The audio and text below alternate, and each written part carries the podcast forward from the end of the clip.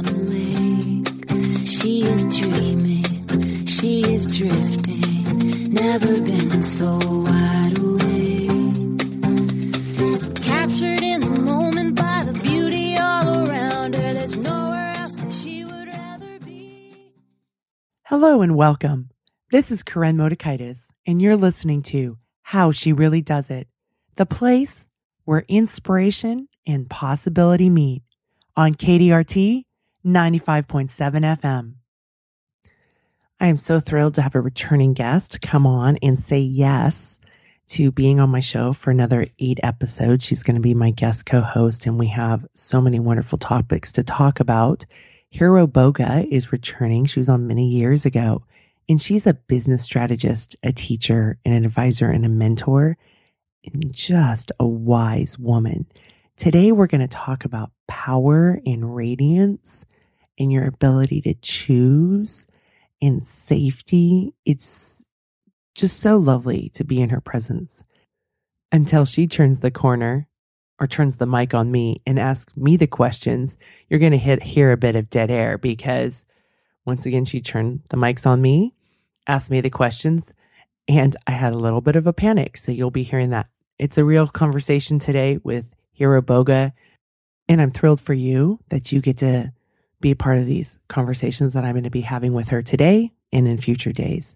Before I go, I want to do a huge shout out to Three Buoys. Thank you so much for leaving an iTunes review on my for my show. And you guys, I have a shout out or I have an ask actually. If you've left an iTunes review or if you want to leave an iTunes review, take a picture of yourself, send me the review.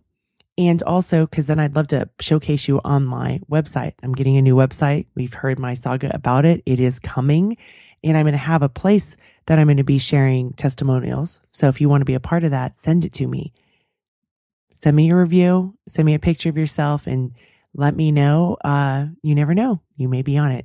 So here's Hiro Boga and myself talking about power and radiance, and I will circle back afterwards. Thanks so much for listening. Hiro Boga, hello and welcome back to my show. Hi, Koren. Thanks for having me. I'm, I'm so, so thrilled to be here again. I'm so honored that you're coming back and you're going to come here for eight shows. So thank you so much for coming onto this show again.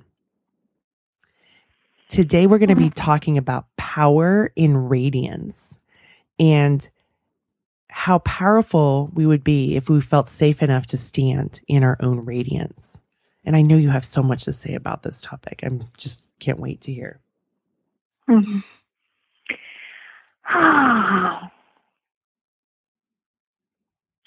Well, power is a quality of soul, which means that because we are all incarnate souls, um, it's a quality that we're born with. It's part of our spiritual DNA. It's what enables us to come from kind of the realms of formlessness into this life. You know, it takes power to create uh, a body. It takes power to create an incarnation. And once we're here, um, power is what we use to create everything. We use it to create our physical bodies. We create it. We use it to to make choices about how we're going to live. Um, and so, the more that we understand what power is and how it functions in our lives and in our in our world, the more skillfully and effectively So we can be custodians of this quality that we've been given as a gift of grace. So, what is power? Because I imagine a lot of listeners out there, especially females, are resistant to standing in their own power. Yeah, I'm not even sure what that means to stand in our own power, you know, the way that I think about power. Um, as I said, it's a quality of soul, and we are incarnate souls, and we have our being not just in our physical world. You know, there's one aspect of our souls that is incarnate in this world that shows up as who we are as completely unique beings. So, you know, there's nobody else who has ever been like you, Koren, or whoever will be. You know, you're, you're as unique as your own fingerprint. But that's not all of who you are because you have your your soul exists not just in your physical presence, but in your energetic presence, which people recognize and respond to, even if they don't think about it in that way. Um, and it continues on into subtle energy realms and then into the realms of essence and unity. So your soul exists along all this, this entire spectrum, if you will, of beingness and power exists also along this entire spectrum of beingness, but it functions differently depending on where where you're locating yourself. So I know this sounds hopelessly abstract, but if you think about something really concrete, you know, tell me about about a a, a time when you had to make um, a decision about something that was important to you. So you're asking me? I am, yeah. Oh, um, a decision that was important to me. Um,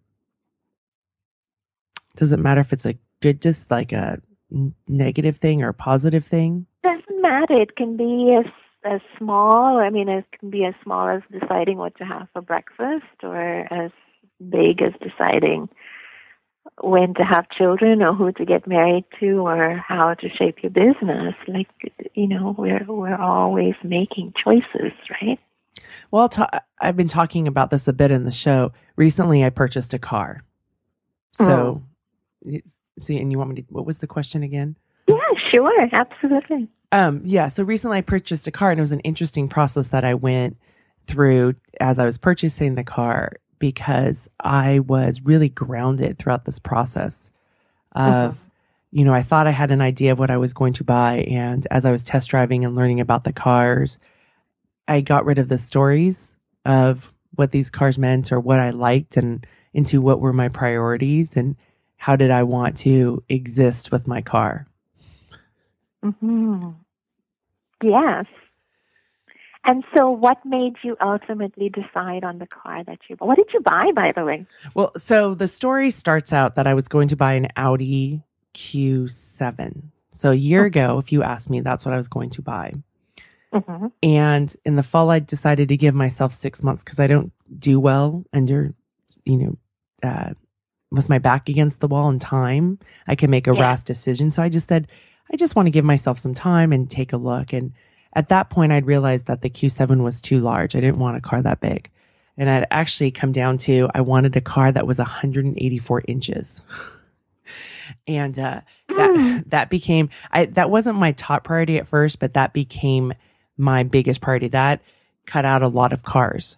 Um, because I looked at the, the Q7 was too big. The Honda Pilot was too big. The Acura MDX was too big. The BMW X5 was too big. All of these cars were too big.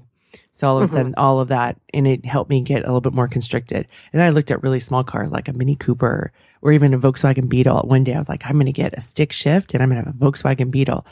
Um, but I didn't like any of those either. So I, that became one of my big priorities. And then the other was I have a bad back. And so I needed to make sure I had a seat that would support my back. Mm-hmm. So the 184 inches and then the seat. And so the car I wound up getting was not a car that was really on my radar and it was a Toyota RAV. But ah. it had all, I mean, it was 183 inches. The seats are fabulous for my back. It had the electronics that I like because I like to listen to podcasts and that seemed to be pretty simple.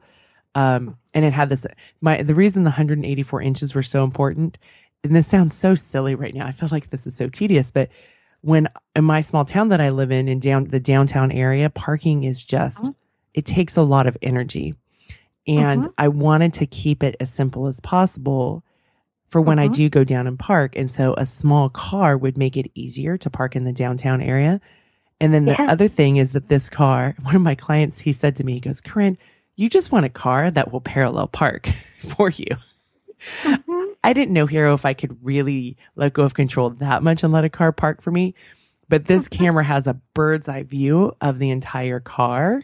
So I Mhm. can see while I can see outside of the car and making sure I'm am I inside the X's. So that became like the final decision making process. Yeah. And it's not silly at all. What you did was you broke down what was really important to you. You Mhm. know, that simplicity, the ease of parking, uh, making it so that driving is not stressful, making sure that your back is supported in a way that you are comfortable, making sure that you can listen to the podcasts that you want to listen to. Like all of these things matter. And every choice that you make is an exercise of power.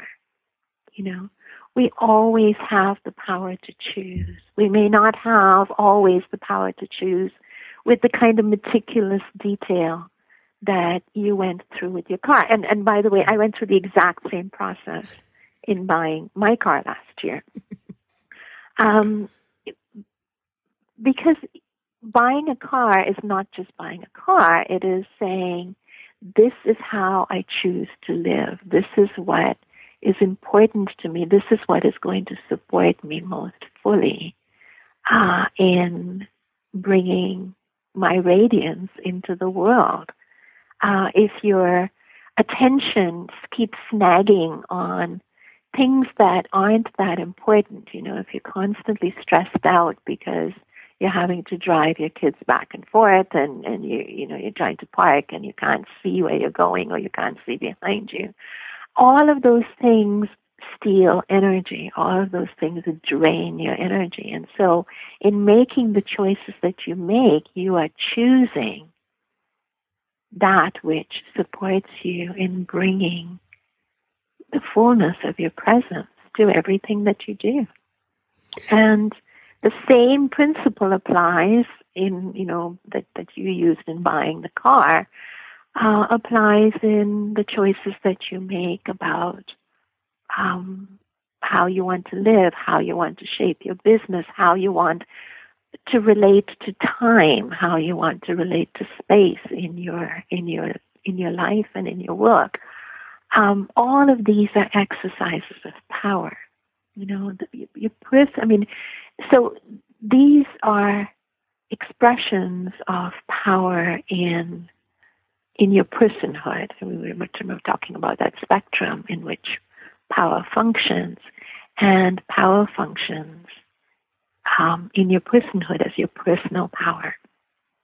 Your personal power is not the only power there is, and it's not the only power you have access to, but it is it is the one that's closest to us, and it is composed of a number of qualities that include sovereignty and self-esteem, knowing yourself, appreciating yourself, supporting yourself, um, being present, being focused, having clear, strong, flexible boundaries, having understanding and insight.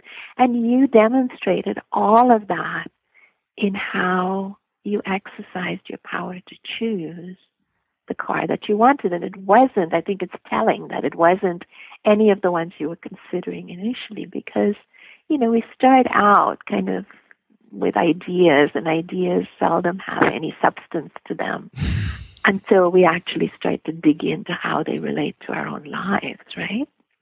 Well, and that's, So, yes, exactly. sorry, go ahead.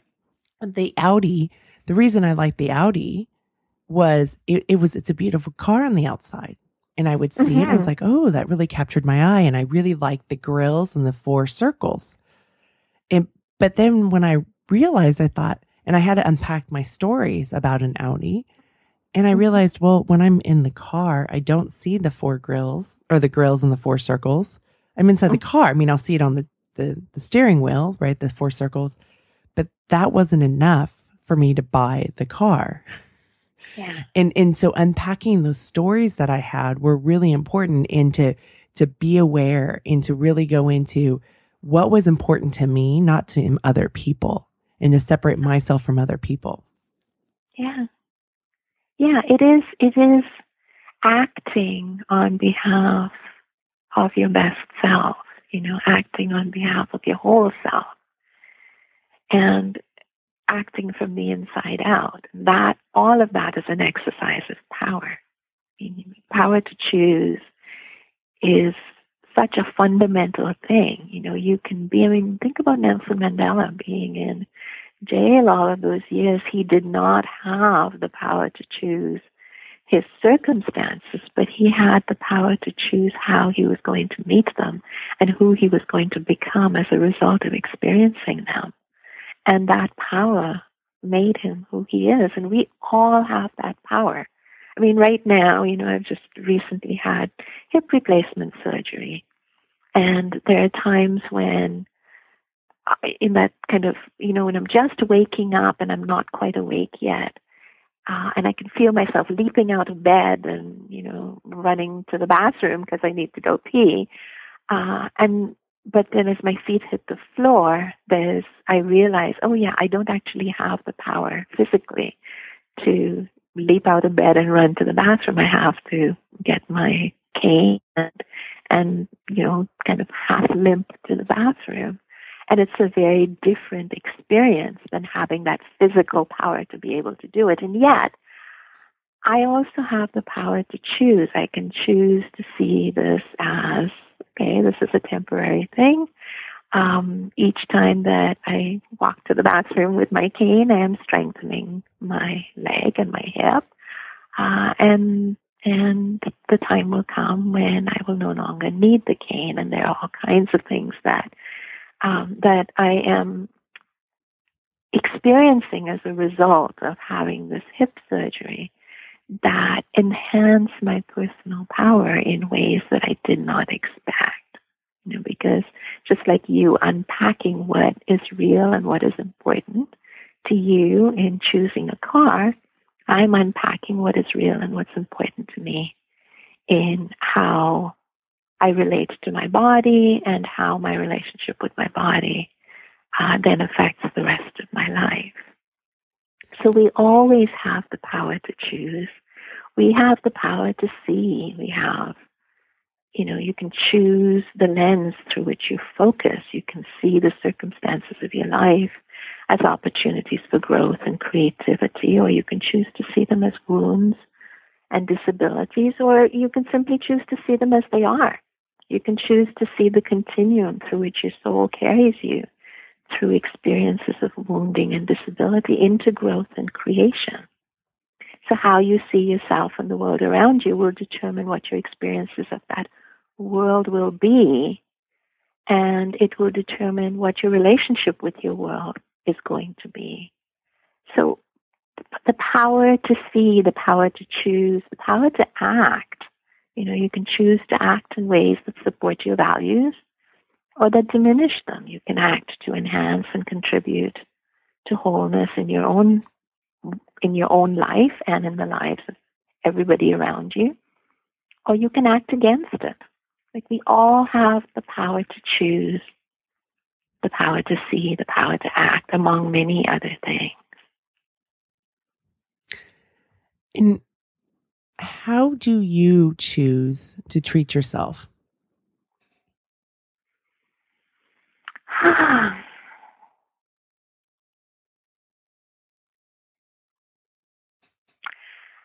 with with great love and welcome and um, hospitality um, and kindness. I think so much of what happens, you know, certainly for me in my experience, um, I'm the second of three um, daughters that my parents had. Uh, my mother was probably on on the um, um, very high functioning autism scale. She was brilliant and she really didn't like kids. And when I was born, my ex- like I remember this. I remember this experience of coming in, and we all have this. You know, we come into this world with all of our soul's gifts and this incredible power and radiance and sense of purpose. We are here to express our our soul's gifts. We're here to experience the delights of being uh, incarnate beings on this planet. Uh, and then so much of the time, because of the circumstances of the people around us, um, we are not welcomed. Our radiance is not welcomed. Our power is not welcomed. Who we are is not welcomed. And it's not because our parents are bad people. It's not because we as parents are bad people. It's simply the nature of life on this earth that there are so many um, tensions and opposites that we deal with that, you know, it's very difficult for us to actually see ourselves as we are. And, and so because I went through that and many sort of similar experiences as a child, um, I just made the choice as far back as I can remember that I was going to welcome myself into this world, that I was going to treat myself with utmost hospitality, that I was going to love myself. Um, and I probably didn't articulate it in quite that way, but instinctively, I simply went where I felt welcome.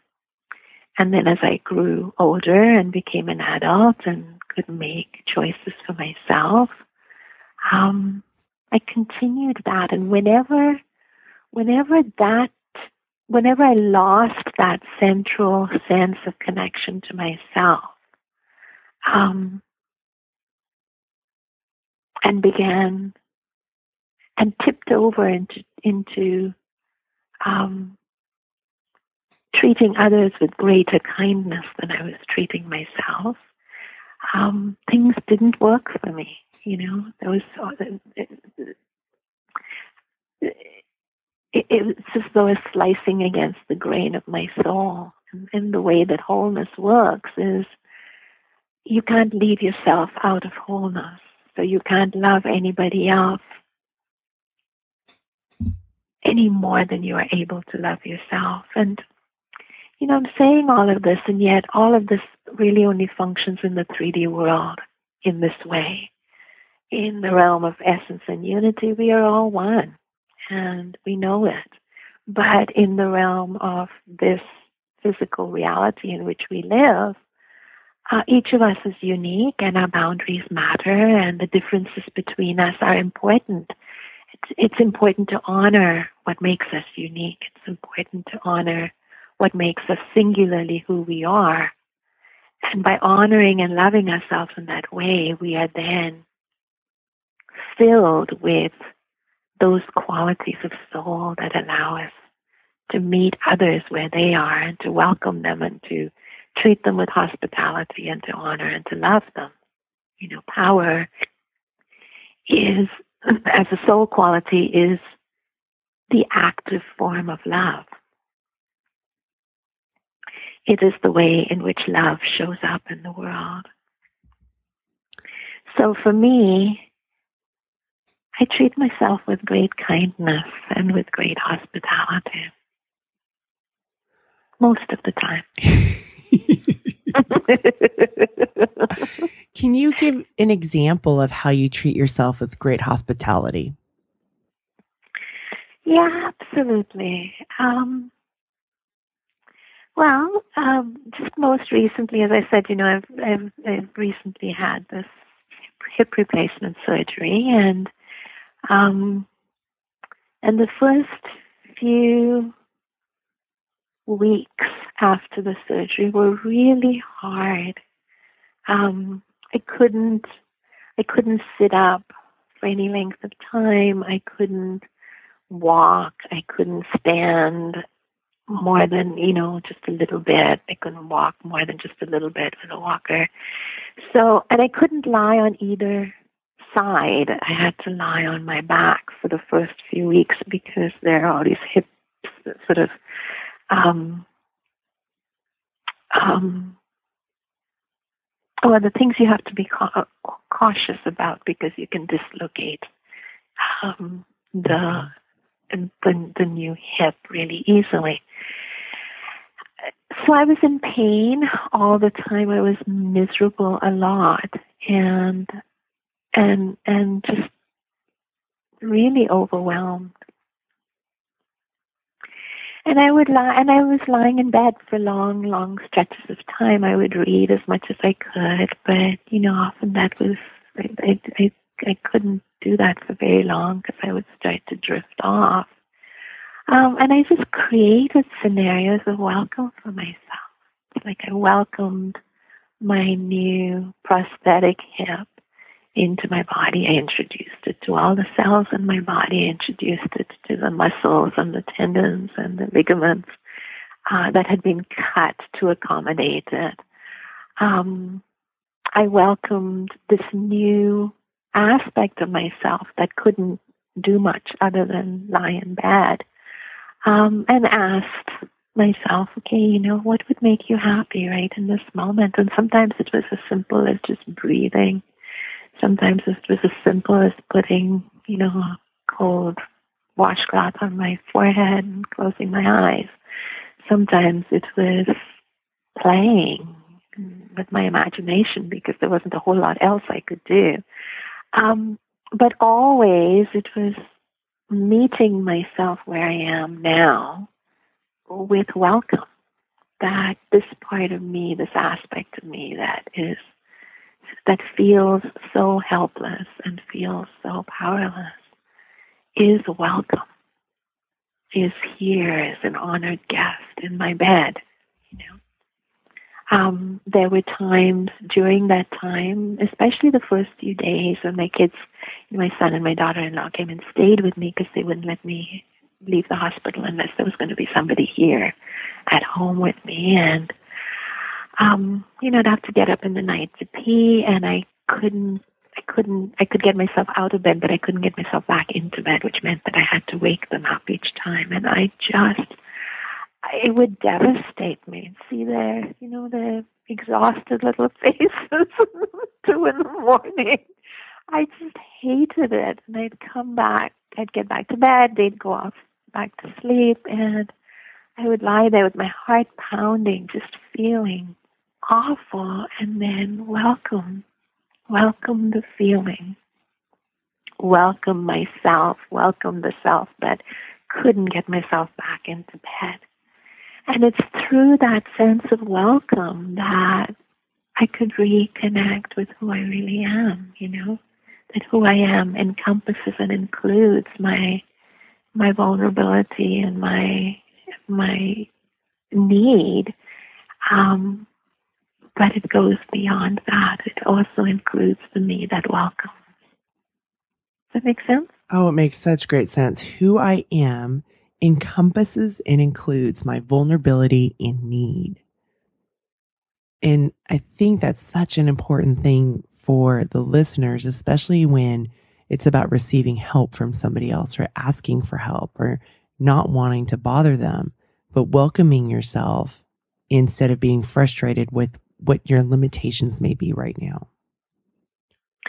Yeah, and you know, it, it's not as tidy as that. I mean, I was frustrated, and I was more than frustrated. I was devastated. Like mm-hmm. for me, in my whole life has been around. At least my life as a mom has been about making my kids' lives better, um, and and to feel that I was the cause of this burden to them was really, um, on a really visceral level, devastating. I mean, I could, you know, I could talk myself into yes, there are all these wonderful things that that they're, you know, growing into as a result of this and all, but none of it mattered at all because underneath it all was this awful feeling of of you know, being a burden to my kids. Mm-hmm. It just wasn't a cool feeling at all, and I couldn't talk myself out of it. But rather than trying to talk myself out of it, I could welcome that sense of devastation. And that's what I did. I just welcomed it. I welcomed my grief about being in this position where um, where my kids had to stay up at night to take care of me, you know. Mm-hmm. So it wasn't I wasn't I wasn't pretending that I wasn't feeling devastated. I was just welcoming the feeling mm-hmm. and welcoming myself.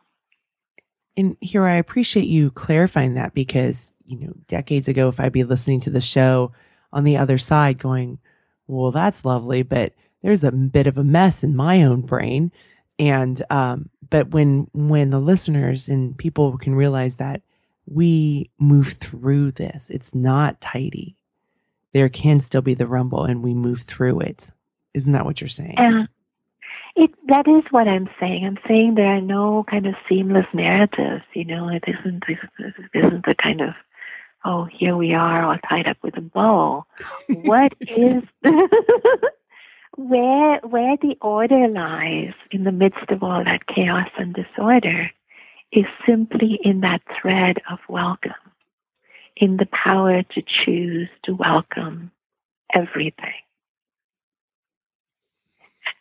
So that there's a continuity there in the midst of all of the discontinuities. You know, it's not it's not a narrative thread, it's a thread of soul that says, no matter what I am feeling, I am going to welcome that feeling. No matter how vulnerable I am, I'm going to welcome my vulnerability. No matter how great I feel in this moment, I'm going to welcome that greatness. Knowing that all of it is discontinuous, you know, everything changes in every moment but those that quality of hospitality of welcome is a soul quality. And it doesn't change. I can bring it into those discontinuous moments.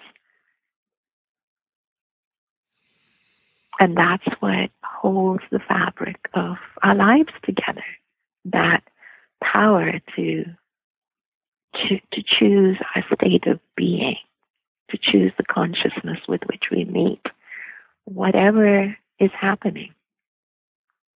Because we really have very little control over what goes on around us. Mm-hmm. But we get to choose how we react to it. Yeah, we get to choose our response to it. And we get more than that, we get to choose how we want to be in relationship with ourselves through it.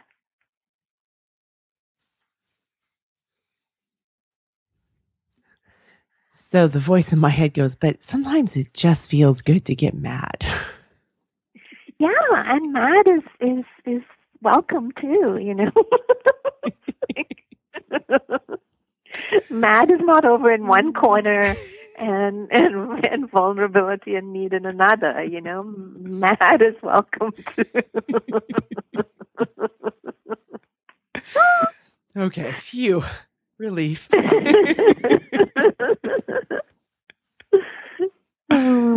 so I want to talk about being able to stand in your own radiance and feeling mm-hmm. safe enough and why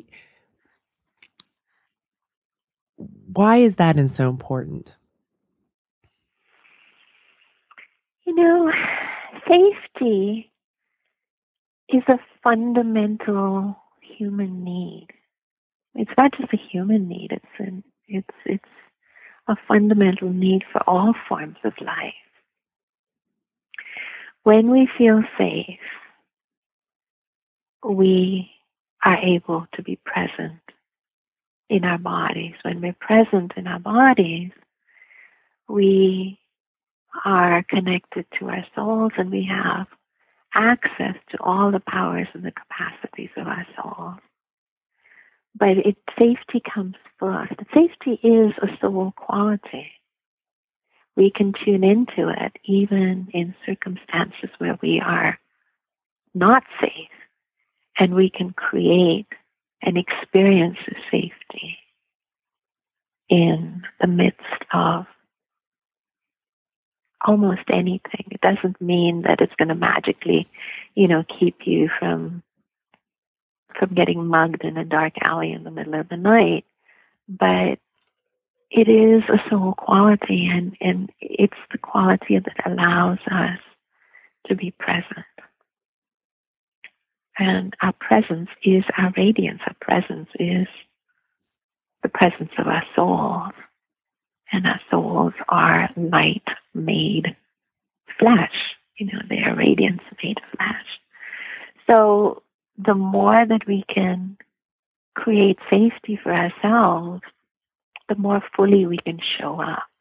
I mean, I see this all the time, you know, I, with my clients, with my students, um, because so much of what I do and so much of what I teach has to do with transformation. Transformation requires power. Transformation also requires safety. Um, the more that you are committed to becoming fully yourself, um, the more you're committed to letting go of the stories that have perhaps run your life um, unconsciously or shaped your life unconsciously for a, a whole lifetime, um, the more, st- in some ways, the more stresses you create. Change is stressful, even when it's positive change.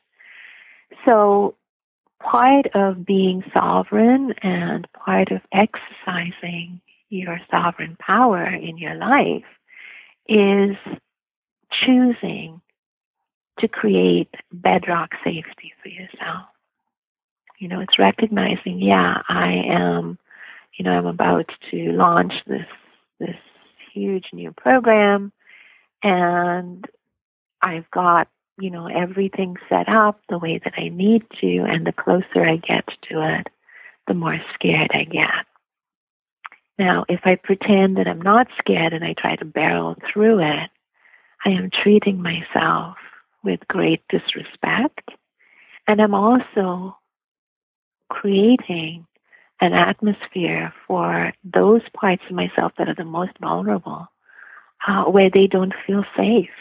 You know, where parts of me just don't feel safe. So those parts of me are going to start attempting to restore the status quo. They will, you know, they'll I mean, this is what people call self sabotage, and it's not really. It's always some part of you, some part of us that requires love and understanding and needs needs to be listened to and heard and have its needs for safety met.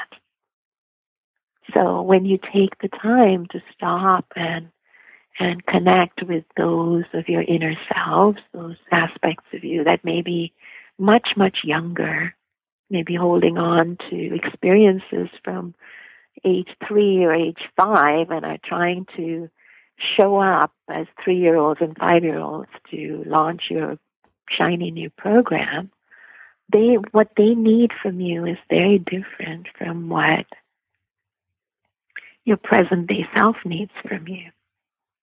And if you take the time to help them let go of the experiences they've had in the past where they were trying to do something they weren't capable of doing or didn't yet have the power to do. Um, and they feel responsible for your business or for your launch. You know, you take the time to help them let go of that responsibility, let remind them that they are three or five or eleven or whatever it is age that that part of you is and that they they're not responsible for your business. They can hang out, they can play, they can be in your heart, they can you know come along for the ride if they want, but they don't have to actively do anything besides just be themselves. And that's how you create safety. When you create that safety for them, then every part of you comes along on whatever journey you are choosing for yourself, and there aren't parts of you that are pulling in opposite directions, which is when things tend to fall apart. You know, so to show up with your full radiance means to show up whole, and to show up whole, you have to create safety for every part of you and move at a pace that doesn't leave any part of you behind. Well, that goes back to your wholeness, right? When you're bringing all parts of you, that's the wholeness that you're bringing with you. Mm-hmm. Yeah. And to me, that's the single most important thing you can do. You know, it doesn't matter what you're doing. If you suddenly Oprah phoned tomorrow and said, Koren, I want you to come be on my show. Um, you know, part of you is ready for it. You've been doing this wonderful radio show for so long. Uh, and you know how to show up at an interview. You know how to show up in public. You know how to speak in a way that that brings your heart front and center. And yet, there are going to be parts of you that that are probably, I my guess is, going to freak out. You know. and so, say you have um, three month period lead time. Yeah, you know, you'll spend part of that time kind of prepping in whatever ways you prep. But the the the most fundamental prep you can do is to tune in and check in with every part of yourself. Like I call these your in, you know, my inner selves. You can call them whatever you want, but I you, bring in every part of me into my heart, and I let them know, hey, in three months we're going to be on Oprah, and how do you guys feel about this? You know, and there'll be parts of me that will go, yay, and parts of me that go, over my dead body, and parts of me that go, I just want to go to sleep or run away or eat an entire bag of chips or, you know, whatever it is, right?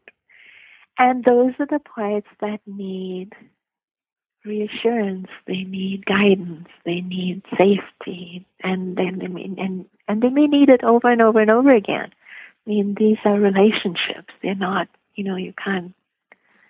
The agenda is not to get them to do what you get every part of you to do what you want the agenda is to welcome and show hospitality to and love and nourish and nurture and, and help to help to create safety for every part of yourself.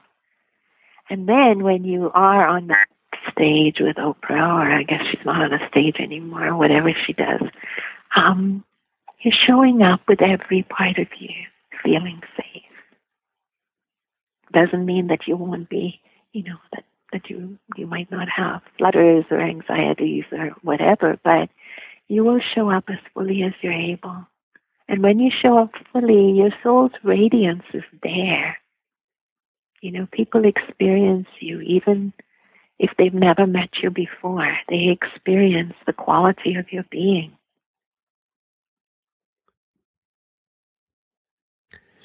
You know, I love that. I've never um I've always thought about the the dichotomies that we have, but I've never thought about the different um, parts of ourselves and and how that can lead to the different voices. So I, I love having that image of talking to the different parts of ourselves and bringing ourselves to safety so that we can wholly show up. Yeah. Yeah, because not, you know, not every part of us has the same kind of need for the same kind of safety what is safety for you know for me in my mid 60s is different from what is safety for my three year old self or my 10 year old self right mm-hmm. so when i have these kind of family meetings in my heart um, i'm giving each part of myself the kind of safety that it needs that she needs thank you, because that is such a great visual for me. You know, as I was, when we were talking before we got on the show today, I was talking to you about the swim team that I run and how I mm-hmm. will talk to, we call them, we're the aqua monsters. So we have big monsters and then we have little monsters. In the summer, we have four and five year olds. And how I would talk to a four and five year old or a new swimmer mm. versus a long time swimmer who's been swimming is very different. And so I get that there. And so that's just how I want to talk to myself in terms of cultivating a safe place for myself because there is that three year old self in me. There is that six year old self in me. And realizing that is so eye opening. So thank you so much. Oh, you're so welcome. I mean, I think it's such, it's, it's one of those things that that is so essential, you know, that we recognize that we are, we carry within us every age we've ever been and every age we ever will be. You know, we carry every experience we've ever had and the experiences of our, our ancestors and the experiences of the generations that come after us. Like all of that exists within us. And when we're making choices about how we're going to shape our world, we have to take those things into account and we have to spend the time. This is what takes time. This is why spaciousness and time are so important. Because if you don't take the time, if you're just kind of rushing from one thing to the next, you're building up a deficit in a sense, you know. Those those inner selves feel more and more and more unsafe as they feel more and more unheard. And just like your, you know, like you were saying, your four and five year olds on your swim team, the reason that they that you can speak to them and reassure them is because you have a relationship with them. Mm-hmm. You know, they know who you are, or at least they know who you are in relationship to them. They know that you are kind. They know that you're clear. They know that you set boundaries for them. You know, they know that you have their best interests at heart. And so they trust you. And trust is built on experience our inner selves often haven't had a chance to trust us because we're moving so fast, we pay no attention to them. So it takes time to develop a relationship with every part of ourselves. And it takes that willingness to welcome every part of us and not, not just kind of dismiss it as needy or stupid or childish or unimportant or or just a pain in the butt, you know? That's not very hospitable. No, it's not. but we do that. We do that so much, so often to ourselves. Yeah. Yeah. We do. We take you away. Know, we take the most vulnerable parts of ourselves and we stomp on them. Mm-hmm and and and we belittle them and we humiliate them and we ignore them and and then we wonder why they hijack everything that we're trying to create. Mm-hmm. And it's not because they hate us or they're evil, it's because they're scared. Yes. And then they react in that way from that place of fear. Yeah, they're trying to keep themselves safe. They're also trying to keep us safe because they think it's their job to keep us safe. Mm-hmm. No. Because their only experience of us is that we're not taking care of them. So, you know, they assume we're not taking care of ourselves either. Well, that's why we, we play small, we hide away, right? Mm-hmm. Because we're just trying to keep ourselves safe but we haven't been safe. We haven't been creating a safe place for our own selves to exist within ourselves. Yeah. And to show up in our full radiance, you know, to come back to your, your question. To show up in our full radiance, we have to show up with every aspect of ourselves. Because that three year old, that six year old, that 10 year old in you, every aspect of you holds qualities of your soul.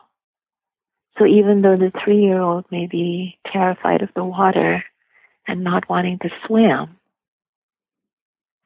she also holds qualities of courage and adventure and power and play and delight. And so when you can help her feel safe, then she can bring those qualities that she holds into your wholeness. Without her, you cannot be whole.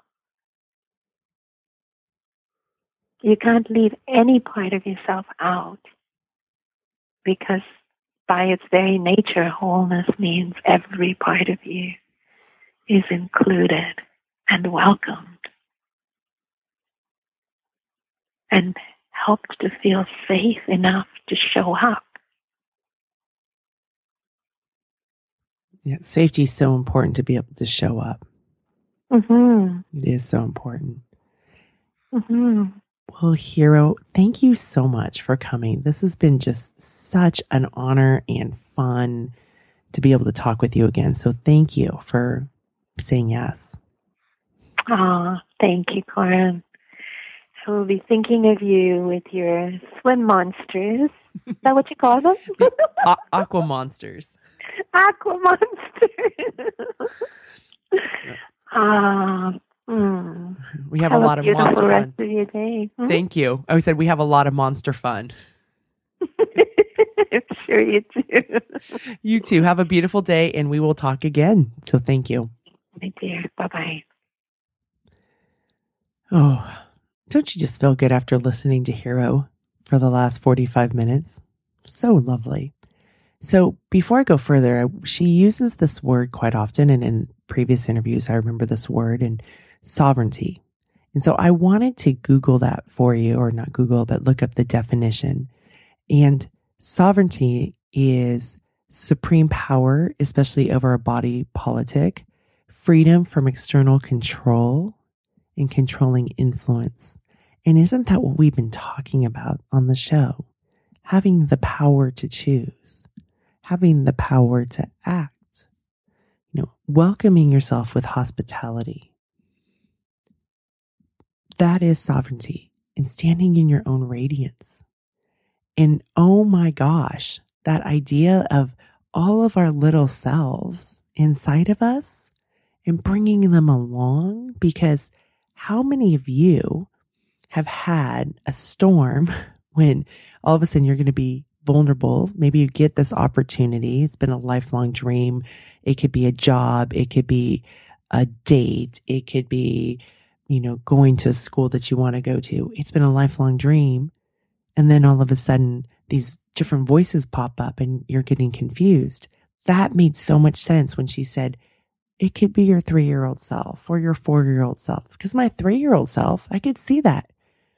When I'm a, when I was a swimmer at a swim meet, my three year old self could freak out and say, "Wait, this is this could be death. What are you doing, dump, jumping into the pool?"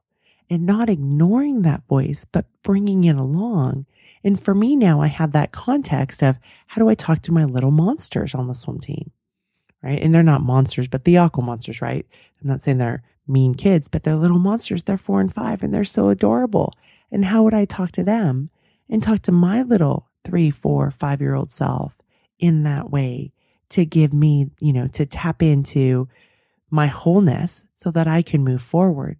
So that for me was like boing, boing, boing. You know, I just had never looked at it from that point of view. And maybe she said it to me before, but I got it today. And, and so that I want, you know, hopefully that helps you when you notice we have these different voices. Sometimes they're ours, sometimes they're other people's, but really being able to unpack that. That way we can bring ourselves forward instead of the sabotage that both Hiro and I see with people. I love this idea of hospitality. Doesn't she just have like this great loving language? Being hospitable with ourselves, welcoming ourselves. Because how often are we just beating ourselves up and not being so generous and nice to ourselves? Welcome yourself. Welcome yourself into this world. Treat yourself with the utmost hospitality and love for yourself. And remember, Hiro says this you can't love anyone else more than you love yourself. That's something that Brene Brown taught me years ago on this show. Our ability to love other people is directly correlated to our ability to love ourselves. So support yourself, support your values instead of acting against it. Greet yourself with love and welcome. How different would your day be if you did that? And then I want to go back to this word power because we can think that it's such a negative word. But when we can stand in our own radiance and we can be powerful, and what did Hiro say again? Let me pull up my notes. She said, Power is a quality of our soul. Who we are are unique beings, and it functions differently depending on where we are. So we always have the power to choose. Isn't that great? We have the power to act and really thinking about that in your life and knowing yourself and appreciating yourself and being focused and understanding that. So I ask you this question. How powerful would you be if you felt safe enough to stand in your own radiance. And remember, we create our own safety. So often we want to blame others for not providing it for us, but we create it just by talking to our little people inside of us, or as Hiro says, our family of selves. We create that. And you thinking about what do you need to feel safe enough to be that powerful? You know, and what would change in your life as a result of being both safe and powerful? With that question, I'm going to leave you today because I really want you to think about this. What would change in your life as a result of being both safe and powerful and not powering over somebody, but standing in your own radiance, bringing your whole self to your life? Thank you so much for listening today. I invite you to not only send me your picture and your iTunes testimonial, but also sign up for my weekly newsletter because when you hit reply on that newsletter, it comes back to me. I read all of them. Unfortunately, I can't answer them all, but I do read them all. So I thank you guys who have been courageous and emailed me back or answered questions when I send something out in the newsletter. It's been fun to create a relationship with you all. And if you need my email, that's the way you email me your iTunes review to be put on the website. Have a fantastic day, and I'm smiling big for you on a lake. She is dreaming, she is drifting, never been so wide awake.